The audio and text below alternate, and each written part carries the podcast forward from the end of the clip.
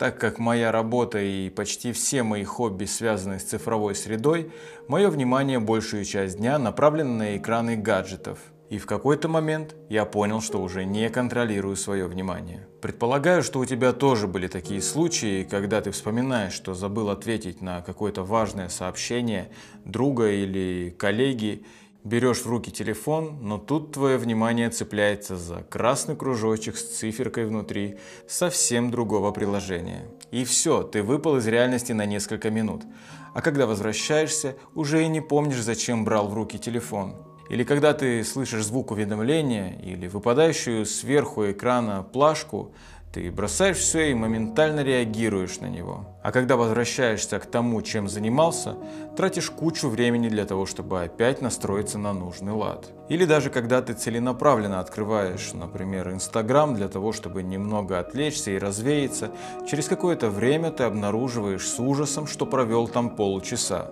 И так по несколько раз в день. Знакомо? Мне тоже. И именно поэтому я решился на этот 30-дневный эксперимент и решил назвать его модно – цифровой детокс, для того, чтобы еще раз подчеркнуть влияние наших пагубных привычек в цифровой среде на нашу продуктивность. Конечно же, я не считаю технологии в целом, интернет или отдельные его сервисы злом.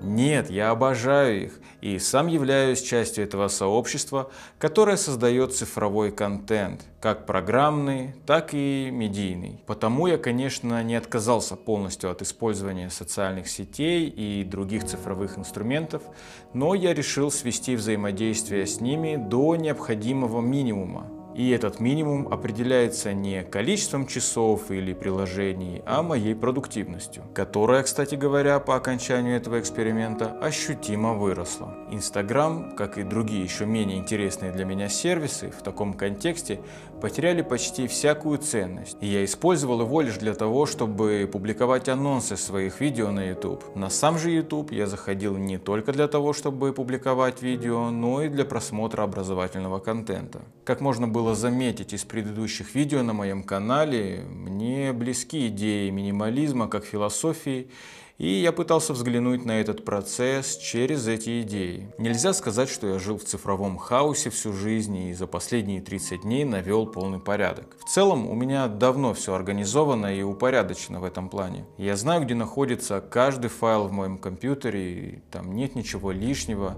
и ты не найдешь там